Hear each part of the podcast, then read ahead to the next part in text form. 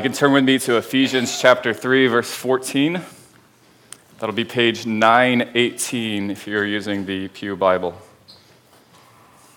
Let me start this way. I would very much like to see revival in my lifetime. And I don't mean what is sometimes called revival today, like a week of nighttime meetings or something else that's just manufactured by men like that. Um, there's a church by my house. They advertise every year revival on these dates, and I always just wonder, like, how did you know that the Holy Spirit was going to pour out his, himself on that day? So I'm not talking about that. Uh, I don't mean a 19th century tent meeting or a week long emphasis or any of the other ways that we might try to reverse engineer past movements of his spirit. But I would very much like to see true revival. The extraordinary work of God's Spirit, by which there is a more than ordinary turning to Christ a more than ordinary fervor for seeking God, a more than ordinary zeal for His glory. We saw this in our country in the First Great Awakening. We saw it in the 1858 New York revival. We even saw it in pockets during the 1960s. Should God ever be pleased to pour out his spirit in that kind of way, it will be preceded by the work that we see in our passage today. J.I. Packer, drawing directly from Ephesians 3, says this Revival means the work of God restoring to a moribund church in a manner out of the ordinary those standards of Christian life and experience which the New Testament sets forth as being entirely ordinary. And a right minded concern for revival will express itself not in a hankering after tongues, but rather in a longing that the Spirit may shed God's love abroad in our hearts with greater power. For it is with this, to which the deep exercise of soul about sin is often preliminary that personal revival begins, and by this, that revival in the church, once begun, is sustained. Packer says revival is a longing that the Spirit may shed God's love abroad in our hearts with greater power. As we turn to our text this morning, I just wonder is that how you and I think about spiritual growth?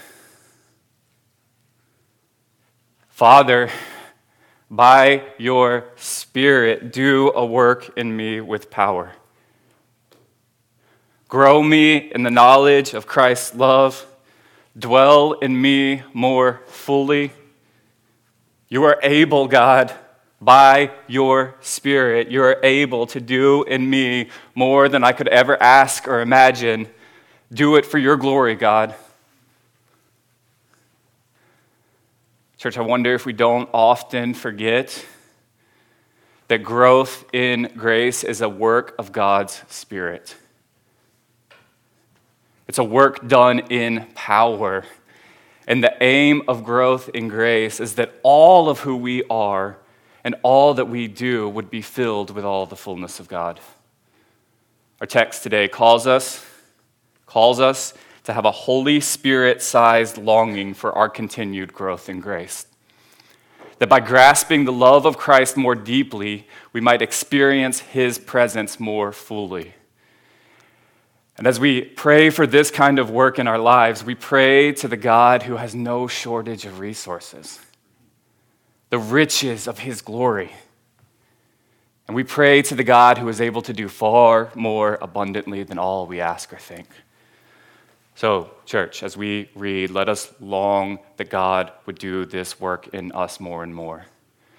Whether he does that by the ordinary, incremental, and still wonderful grind of steady growth, or whether he does that by an extraordinary outpouring of his spirit in our lives. Either way, let us long for this spirit wrought, Christ centered, God glorifying growth in grace. Let's read. For this reason, for this reason, I bow my knees before the Father, from whom every family in heaven and on earth is named that according to the riches of his glory, he may grant you to be strengthened with power through his Spirit in your inner being, so that Christ may dwell in your hearts through faith, that you, being rooted and grounded in love, may have strength to comprehend with all the saints what is the breadth and length and height and depth, and to know the love of Christ that surpasses knowledge, that you may be filled with all the fullness of God. Now, to him who is able to do far more abundantly than all that we ask or think, according to the power at work within us, to him be glory in the church and in Christ Jesus throughout all generations, forever and ever. Amen. Father, we thank you for your word. We thank you for the way that you've revealed yourself and your will to us through it. God, as we pray every week, Lord, if your word is what it claims to be, and we confess that it is, if your spirit is active among us, and we confess that he is, God, then you can do a work right now to change us, to make us more like yourself. And Father, I feel that acutely this morning. Father, I pray that you would now awaken in us more of a longing after you. Help us now to just shed any kind of ho hum, half hearted seeking after you, Lord, and awaken in us a new, stronger desire to seek you. Father, pray that you would comfort us where we needed to be comforted this morning, convict us where we needed to be convicted. Lord, awaken us where we need to be awakened. Father, do it all for your glory. pray in Jesus' name. Amen. Paul began chapter 3 back in verse 1 for this reason. And then he digressed into last week's text in something like a long rabbit trail. Now, if you look at 314, he picks it back up, returns to his main thought, and picks it back up for this reason. So, in that, he's calling back to chapter 2. That's his thing that he's referring back to is the individual new creation of chapter 2 and the corporate new creation, the new people of God that we saw in chapter 2, and then, of course, his role in proclaiming the gospel to the Gentiles. And I think it will help us to see this morning that Paul is doing something that I like to call preaching. Uh, and I'm just going to be honest with you, I hate it when preachers do this today. Um, we'll allow Paul to do it because he's an apostle and he's writing a letter, and more than that, he's writing a letter inspired by the Holy Spirit. But I think you know what preaching is it's when a preacher is praying and then like somewhere along the way they start preaching again. Um, like he started off, he was talking to God, and the next thing you know, he's addressing the congregation. I'm sitting there when I hear this, and I'm like, Are we praying or are you talking to, to, to me? I'm, I'm not sure. And I know, having said that, like a few weeks from now, I'll like find myself doing the same thing, and you can call me on it. But uh, Paul is here relaying the prayer that he prays for the church of Ephesus, while at the same time, he's exhorting the believers of Ephesus. So we can note, even from that, that the work that Paul is praying for is a spiritual work that's outside of us. It's a work that we need the Holy Spirit to do in us. Something we should, there's something we should learn from the prayer, and there's something we should seek after in our lives. His prayer begins, as most prayers do, with his address of praise to the Father he is praying to. I bow my knees before the Father, from whom every family in heaven and on earth is named. The language there in verse 15 is a little bit it's a little bit tricky. So if you have the esv you'll have one footnote proposing one way of saying it. And if you have the nasb this morning it'll propose a different alternate way of saying it. Uh, I, I think that it's the way that the new king james translates it which would be this from whom the whole family on heaven in heaven and on earth is named. To be clear sorting through footnotes can never just be a matter of like picking the one that you like uh, it has to be like what I like can't be the criteria for what I think that the text says. Back in chapter 2, verse 21, Paul used the same words when he said, In whom the whole structure being joined together grows into a holy temple in the Lord. So there, the same word was translated the whole structure, it wasn't translated every structure. Moreover, translating it as the whole family here makes sense to me because he's been talking about the united family of God. And so it doesn't easily fo- as easily follow that he would go off talking about every family when he's been talking about the whole united family. And last, it's not as easy to understand what every family in heaven would mean. So, I say all of that to say, I believe Paul still has in view the unity of God's new family. It's the Father from whom the whole family in heaven and in earth is named. Going on there, he says, or it says it's, he named them. In the Bible, to name something is always an exercise of power. So we can see in Psalm 147 4. He determines the number of the stars, he gives to all of them their names. So, Paul's opening of his prayer is a statement of God's sovereignty. It's a statement of his power and his fatherhood over all. Going on, he says, he goes, according to the riches of his glory. He's asking God to grant these requests from God's deep storehouses, uh, storehouse of resources. We've seen before that Ephesians has already emphasized God's riches. 1 7, we have forgiveness according to the riches of his grace. In 118, he prayed that we would know the riches of his glorious inheritance. In 2 4, God made us alive because he is rich in mercy. 2 7, he did so in order to show off the immeasurable riches of his grace.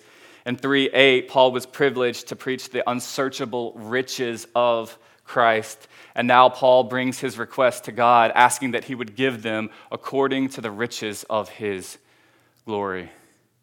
So Paul is not, and we are not, when we pray, trying to bum a few bucks off of a broke friend. We're bringing our requests to the sovereign, omnipotent God of the universe the one who owns the cattle on a thousand hills.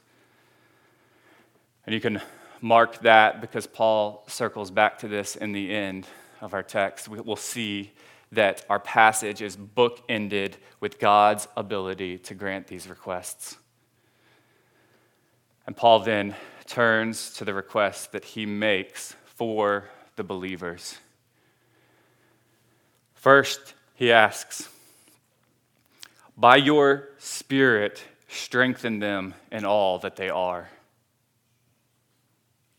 That according to the riches of his glory, he may grant you to be strengthened with power through his Spirit in your inner being, so that Christ may dwell in your hearts through faith.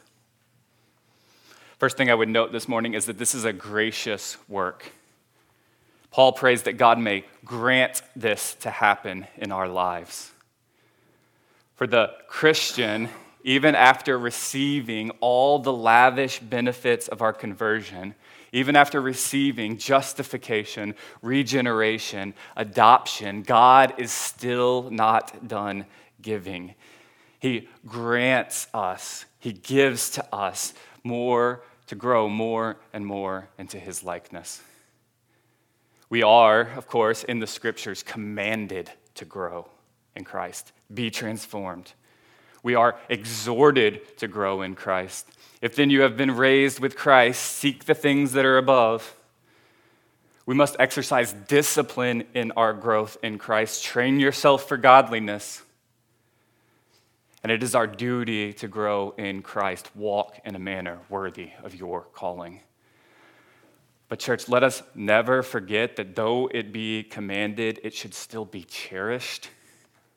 Though it be a duty, it should still be our delight. It's a gracious thing that God should grant us to grow more like Christ.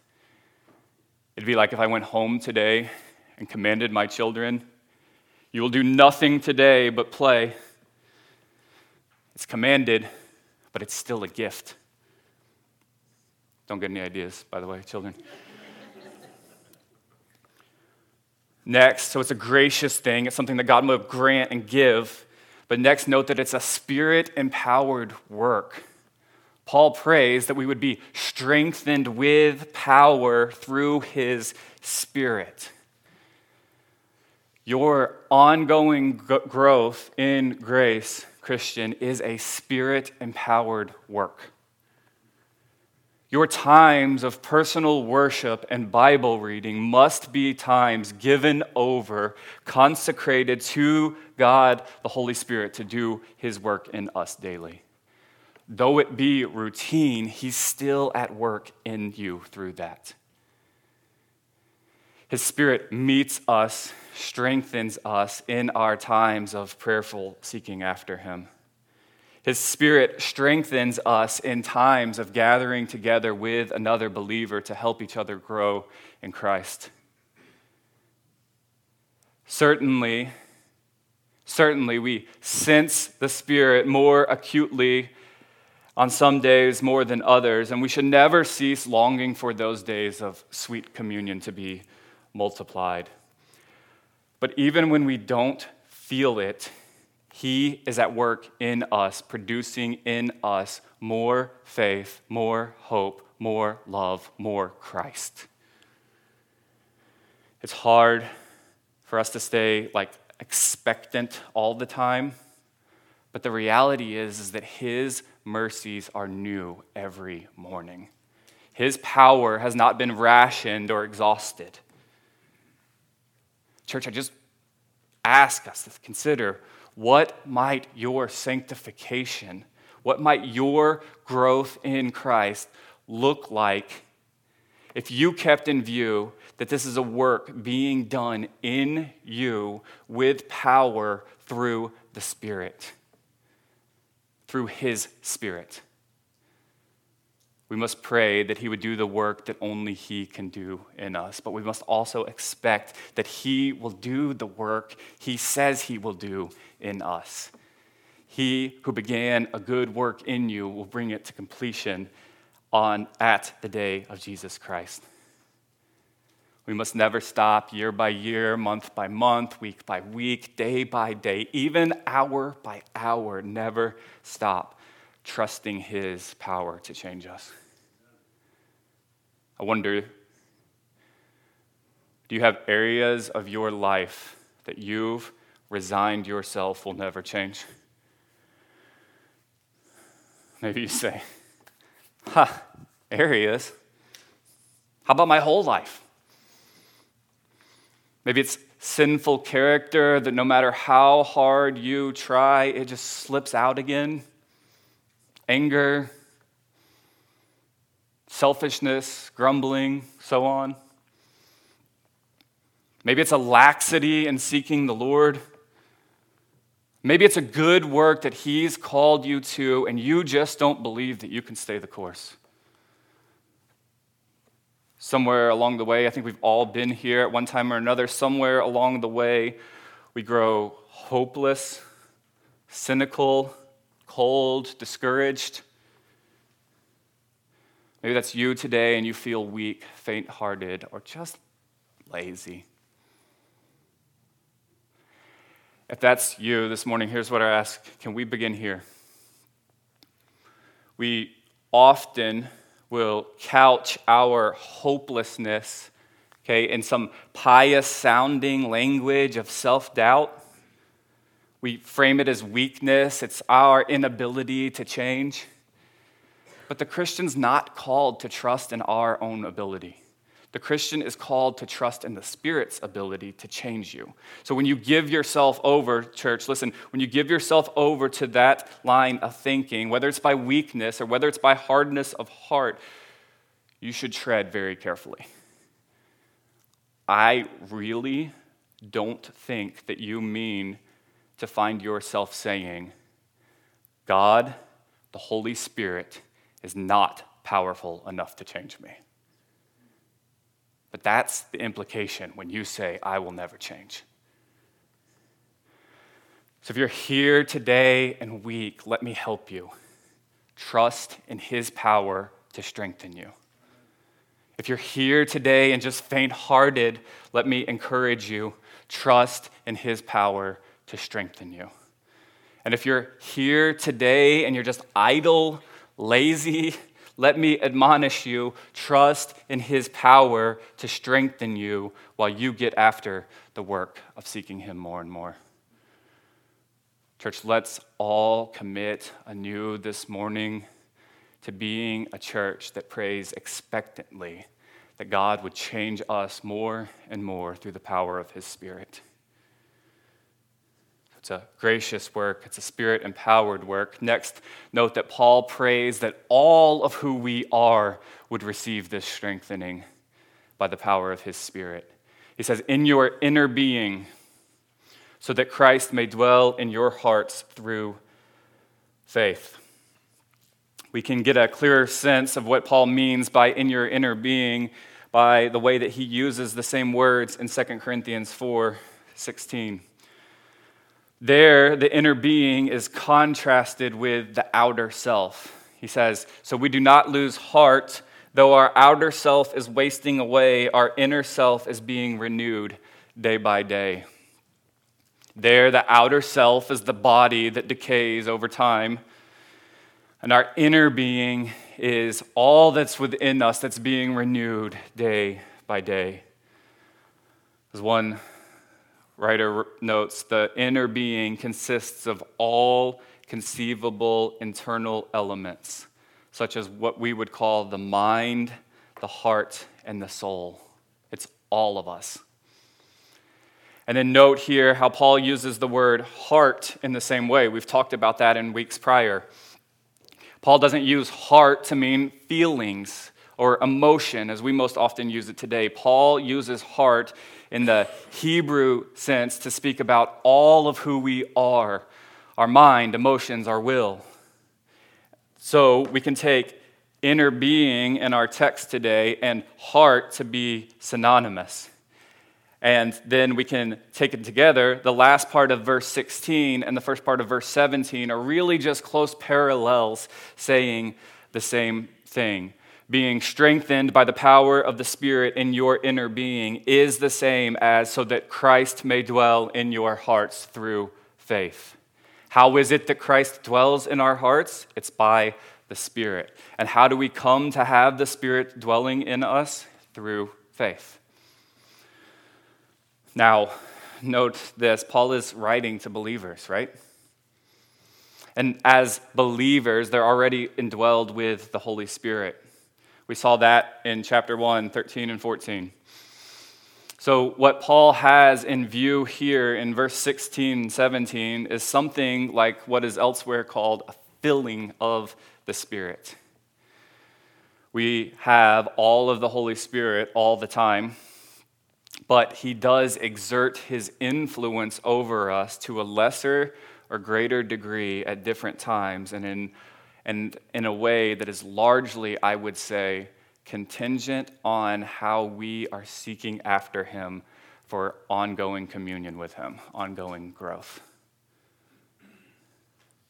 In the Greek, there are two different words that can be used for dwell there in verse 17. So that Christ may dwell in your hearts through faith. So the Greek has a word that could use uh, something more temporary, like you might say you dwell in a hotel room, it's temporary and, and then gone. And then it has a word that's used for a long term residing. Paul here uses the word for a long term residing, so that Christ may reside in your hearts through faith. Carson says it this way. Paul's hope is that Christ will truly take up his residence in the hearts of believers, and as they trust him, that's what through faith means, so as to make their hearts his home. And then Carson goes on with an illustration, which I'll just shamelessly steal and adapt to our own life. My wife and I bought our house almost 14, 14 years ago now.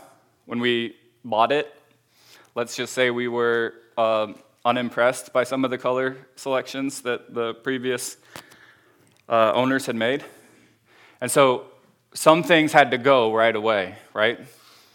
Pastel colored walls, those needed to, to go right away. Other things we changed over time knock down a wall, renovate the kitchen, and so on. And then still others would be on a list of th- future things that we would continue changing if we were going to live there much longer. Like maybe one day we would get rid of the lavender color paint in our master bathroom and the hunter green countertops. Okay, maybe those would go one day. Um, but the longer we have dwelled in our home, resided there, the more we have changed it to suit us. In a Similar way, when Christ comes to dwell in us, he sets about renovating all of who we are to be a suitable dwelling place for him. Some things had to go right away. Other things changed slowly. Maybe during a season, many things changed a great deal in a short time, and still other things will in the future change as He resides in us more and more by faith, by us trusting Him more and more. So, church, do you have areas of your life that you haven't yielded to Christ yet? Areas, do you have ways of thinking? Do you have actions that you need to surrender to Jesus and trust Him more in?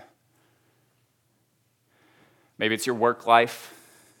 Maybe it's your finances. Maybe it's you, how you think about a person, how you think about a group of people. Maybe it's how you think about some moral issue.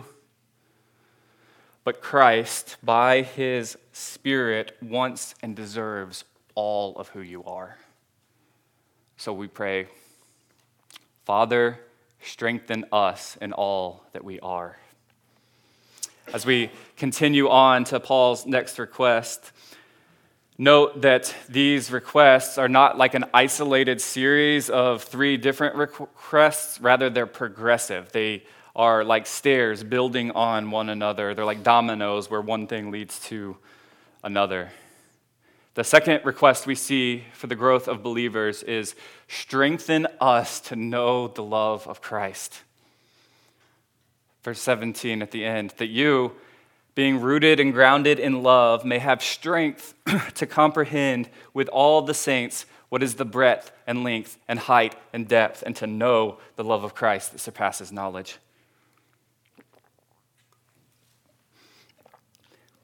As the Holy Spirit strengthens us in power, as Christ resides in all of us more and more by faith, what is the aim of that strengthening? What does he want us to be strengthened to know? What does Paul want the believer to now grow in? The believer who's already believed in the gospel message. Okay, what's Paul's 201 level class after that? What's his 301 level class after that? It's the love of Christ. Paul says that the believers are already rooted and grounded in love. That is, they already have some knowledge, some experiential knowledge of Christ's love, but he now prays that they would grow in that knowledge more and more. Paul there used a biological rooted and a building word picture, the, the grounded or established in love. Paul's prayer then is that the Christian, already having some roots in the love of Christ, would grow deeper roots, knowing Christ's love more fully. Or said differently, that the Christian, already established in Christ's love, would build more and more on that foundation with more knowledge of Christ's love. And our text today, as many of you know, is right on the turn of Ephesians right? Like 1 through 3 just unpacks the gospel most clearly. And then 4 1 and beyond, he's going to talk, start talking about implications of the gospel or how we walk that out in our life. So after this, it becomes more concrete, it's action oriented, and so on in, in the weeks ahead. But before he moves on to that section, he labors here to show us that all, all Christian growth is first internal inside of us before it overflows outward in all of its implications. So, whether you're 7, 17, 37, 77, you never move beyond the need to know His love more fully. Before He does something through you, He first must do a greater work in you.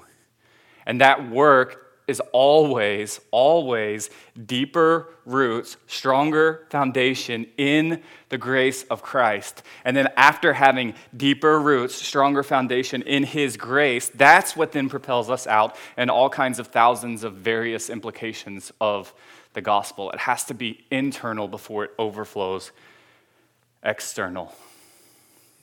Church, you can get this wrong in at least two ways.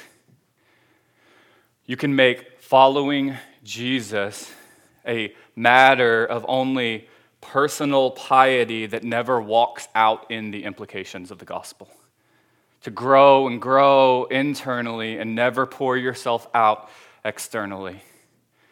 That's to take your light and hide it under a bushel.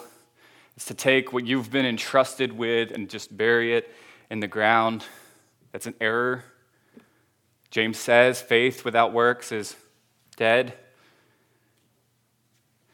And we'll spend the rest of our weeks in Ephesians pleading with you to take the internal growth of the gospel and walk out in its varied implications.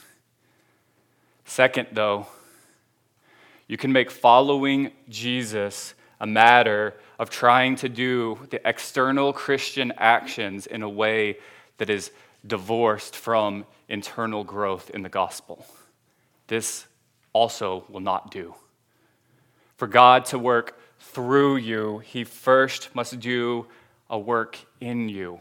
It must be an ongoing, continual work renewing you in the love of Christ. Okay, you're not, you're not the Energizer Bunny wound up one time, once by the gospel that then just keeps going and going and going. You are in daily need, hour by hour need to be filled up with the love of Christ in order for His grace to produce in you the character that can then go about glorifying God in the world. And always, always, always, that renewal in us is deeper roots in the gospel. Look at what he prays.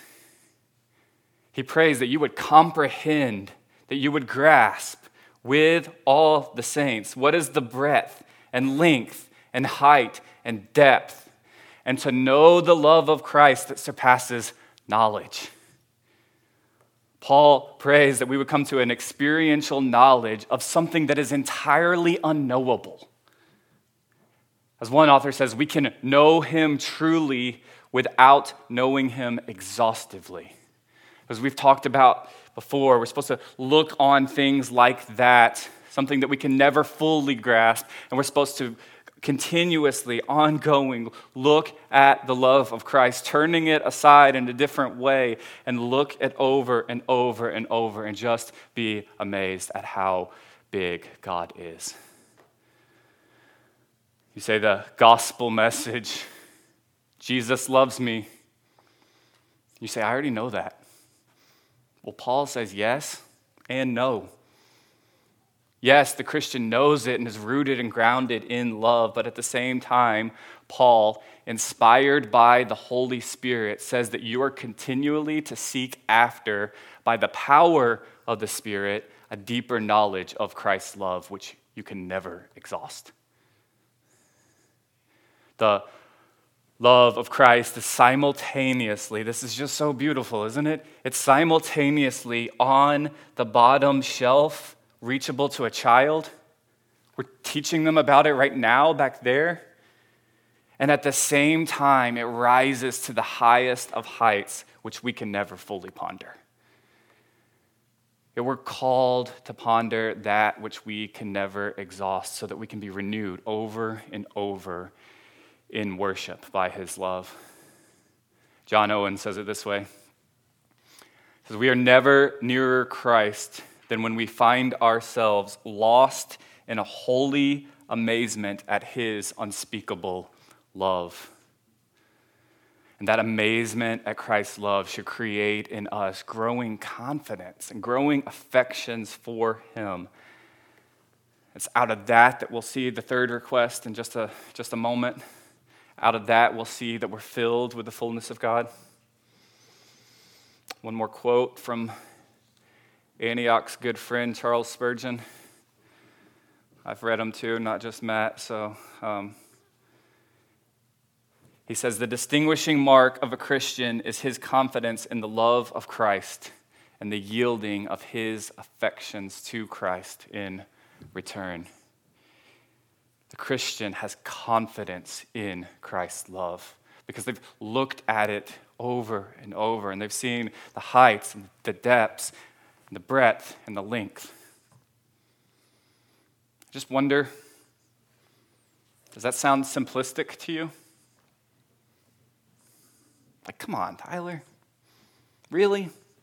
Do you think it's all that simple?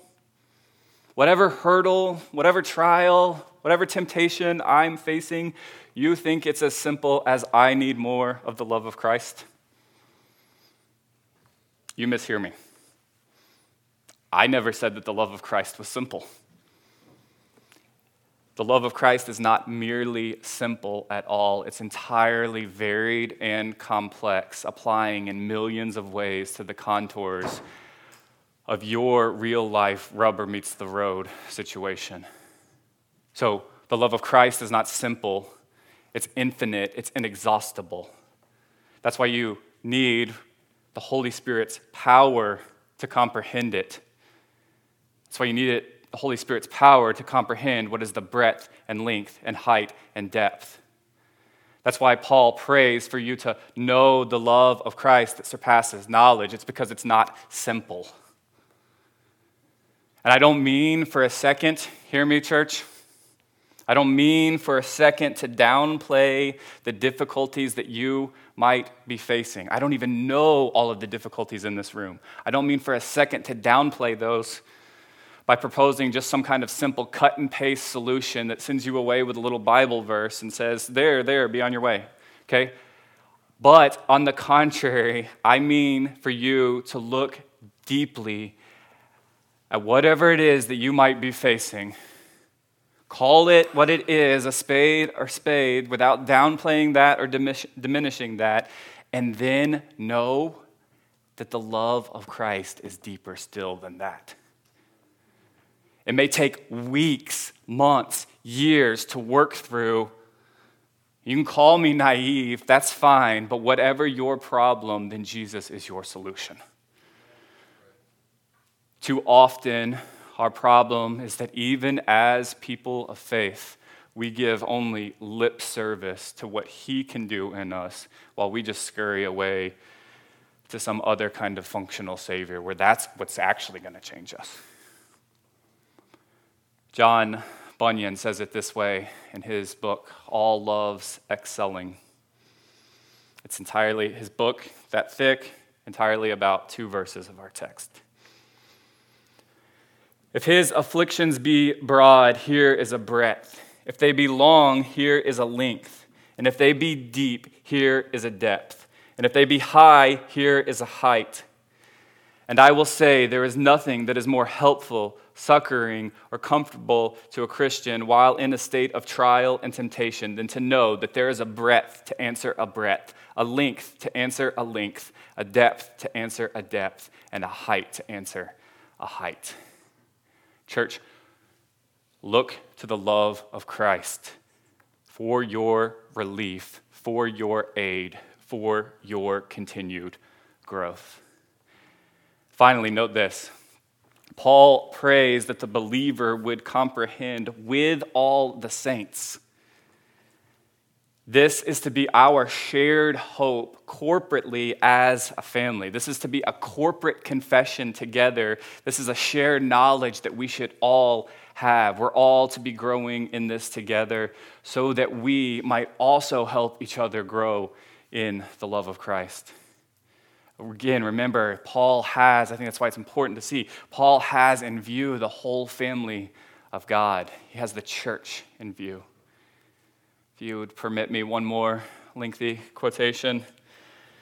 I think Tim Lane and Paul Tripp hit the nail on the head here. When we are in meaningful relationships with one another, we each bring a unique perspective and experience to our knowledge of Christ's love. One person has been rescued from a menacing addiction. Another has been brought through deep suffering. Still another has been sustained by God's grace in a difficult marriage. The list goes on. When we gather to share our stories, we see a different aspect of the diamond that is the love of Christ. Together, our understanding and experience of God's infinite love becomes fuller, stronger, and deeper. Not only are we strengthened in our individual growth in grace, but the entire body is built up by a fuller sense of the power and hope of God's grace. The Christian life is not less than individual, but it is so much more. Church, remember that in our efforts to help one another. Help practically, yes, absolutely. But also point your brother or sister to the love of Christ. Father, strengthen us in all that we are. Strengthen us to know the love of Christ. And then the third part of Paul's prayer, as it builds again progressively, dwell in us more fully. He says that you may be filled with all the fullness of God. Paul is here taking up the temple language that we've already seen previously in Ephesians. In chapter 2, 21 through 22, he said, In whom the whole structure, being joined together, grows into a holy temple in the Lord. In him, you also are being built together into a dwelling place for God by the Spirit. As we saw already in 317, that Christ may dwell in, our, in your hearts we saw a couple weeks ago, we saw that Paul used the language about, uh, used this, this same language of dwelling. He uses it in Colossians. He says, For in him, he's talking about Jesus, in Jesus, all the fullness of God was pleased to dwell. Then in Colossians 2, he says, For in him the whole fullness of deity dwells bodily.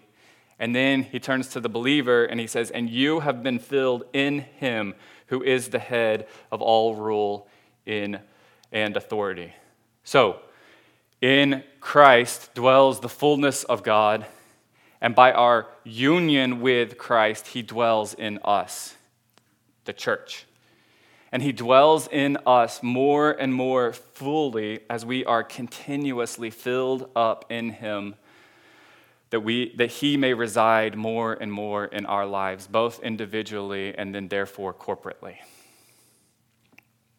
And look, the, the telos, the end, the end game of all that we've been talking about this morning, the end game of our growth in Christ is that we would be filled with all the fullness of God. That we would do, be that as His people the, as the church corporately and would glorify Him in the world. So strengthen us by your Spirit, strengthen us to know Christ's love, and then dwell in us more fully so that as you dwell in us more fully, we represent you better and we glorify you more in the world. So we look more and more like him, and then through the church, the manifold wisdom of God can be made known because we are a people saturated with his presence. If our highest aim as a church is to glorify God in this world, then we have to fervently seek to look more and more like Him. And we must fervently seek that our brothers and sisters who we've covenanted together with, that they be that we would be responsible, we've covenanted together for, to be responsible for them. We must seek that they also would look more and more like him. If we're going to be a local outpost of God's kingdom that glorifies him, that's a beautiful tapestry showing him off to the world around us, then we need Him to dwell in us more and more. We need to be filled with His fullness. So that's the aim. That He would dwell in us more fully. As a people, individually, yes, manifestly made known in our corporate life together when we are viewed as a whole body. How does that happen? It happens when the Father, according to the riches of his glory, grants us to be strengthened in the power of the Spirit, and then being strengthened to comprehend the love of Christ, and then out of that presence of Christ, the presence of Christ dwells in us more fully. This is the end to which you were made. What's the chief end of man? to glorify God and to enjoy Him forever. You are called, commanded to grow in Him that you might better show off His, glory to the world. God wants to show off His glory through us, Antioch Church. And in order for Him to do that more and more, he has to do a work in us. That's what's at stake. So, our lackadaisical seeking after Him that we so often fall into, it's not merely robbing us of the blessings of salvation. It's robbing Him of the opportunity to work through us to show off His glory to the world around us we may think that we're just getting by just fine as we are. I don't, I'm not lacking. I'm getting by just fine. But here's the deal growing in Jesus isn't about you, it's about Him being glorified through you. So, church, I just pray that we could catch a glimpse of His glory this morning throw off whatever it is that, that slows us down from seeking after Him.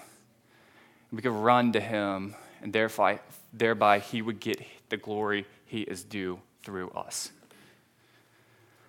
I just would caution us if this is all about His glory, you should be careful that you don't play fast and loose with Him getting His glory through you.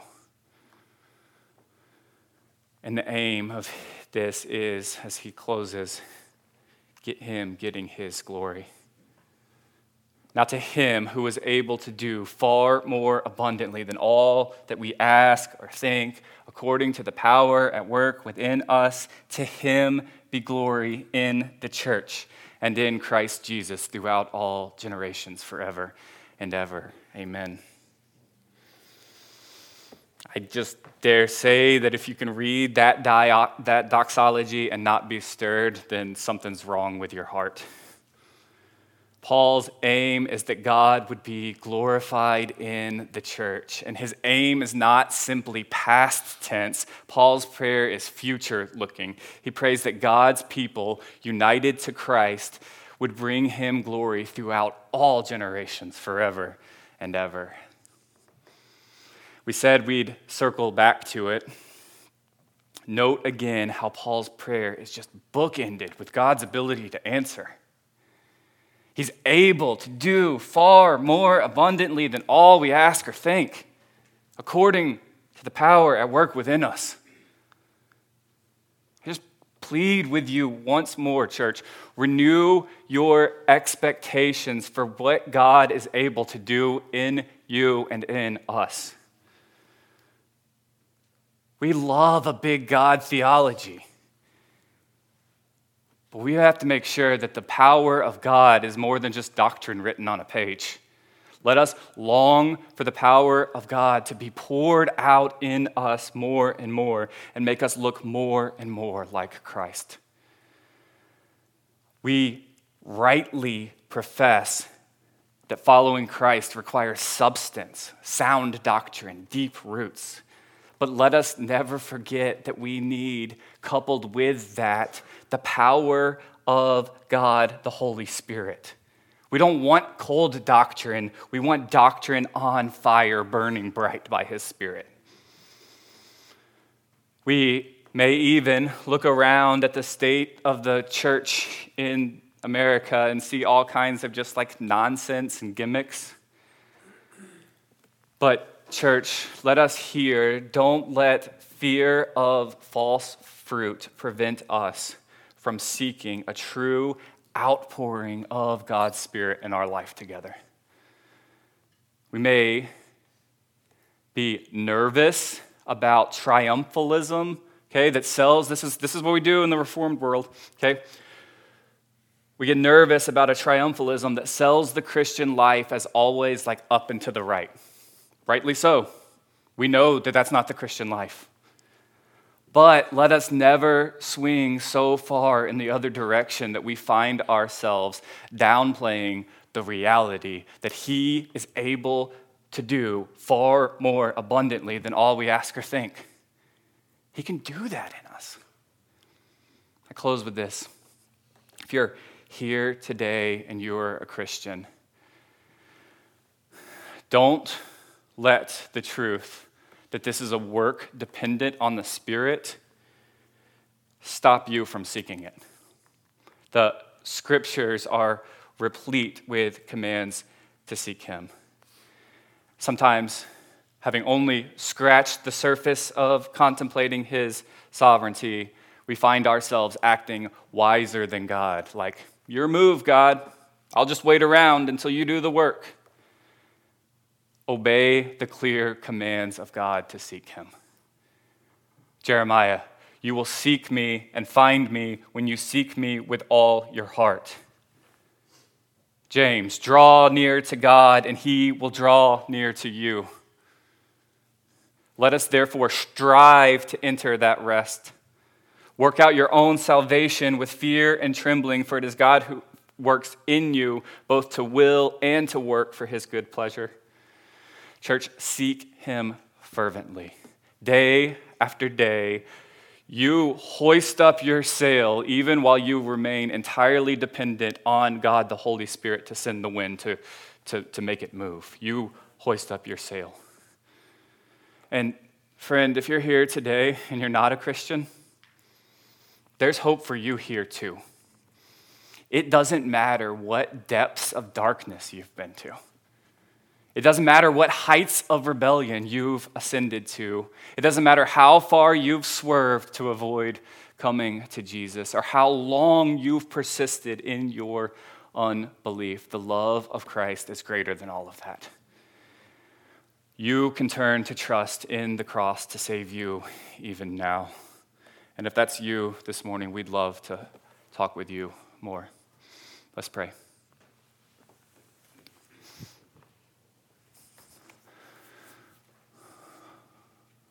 Father, we do thank you for all the ways that you have worked in us, God, each and every person in this room that you've called to yourself through all kinds of varied means of grace, God. Father, I pray that you would continue to do a work in us, that you would cause us each in this room to seek after you more, Lord, for your glory. Father, I pray that you would, by your Spirit, break through long standing habits, that you would break through long coldness of heart, God, that you would make us alive together in you, fervently seeking after you. Father, I pray that you would use us as a people to do that work that we're going to talk about next week, that we would together build one another up in, in, in you. Father, I pray that you would make that the culture of Antioch. Grow us in that, spur us on in that. Father, do ask that you would do all of this for your glory. And Lord, help us to keep that in our view as what is most important. Pray that in Jesus' name.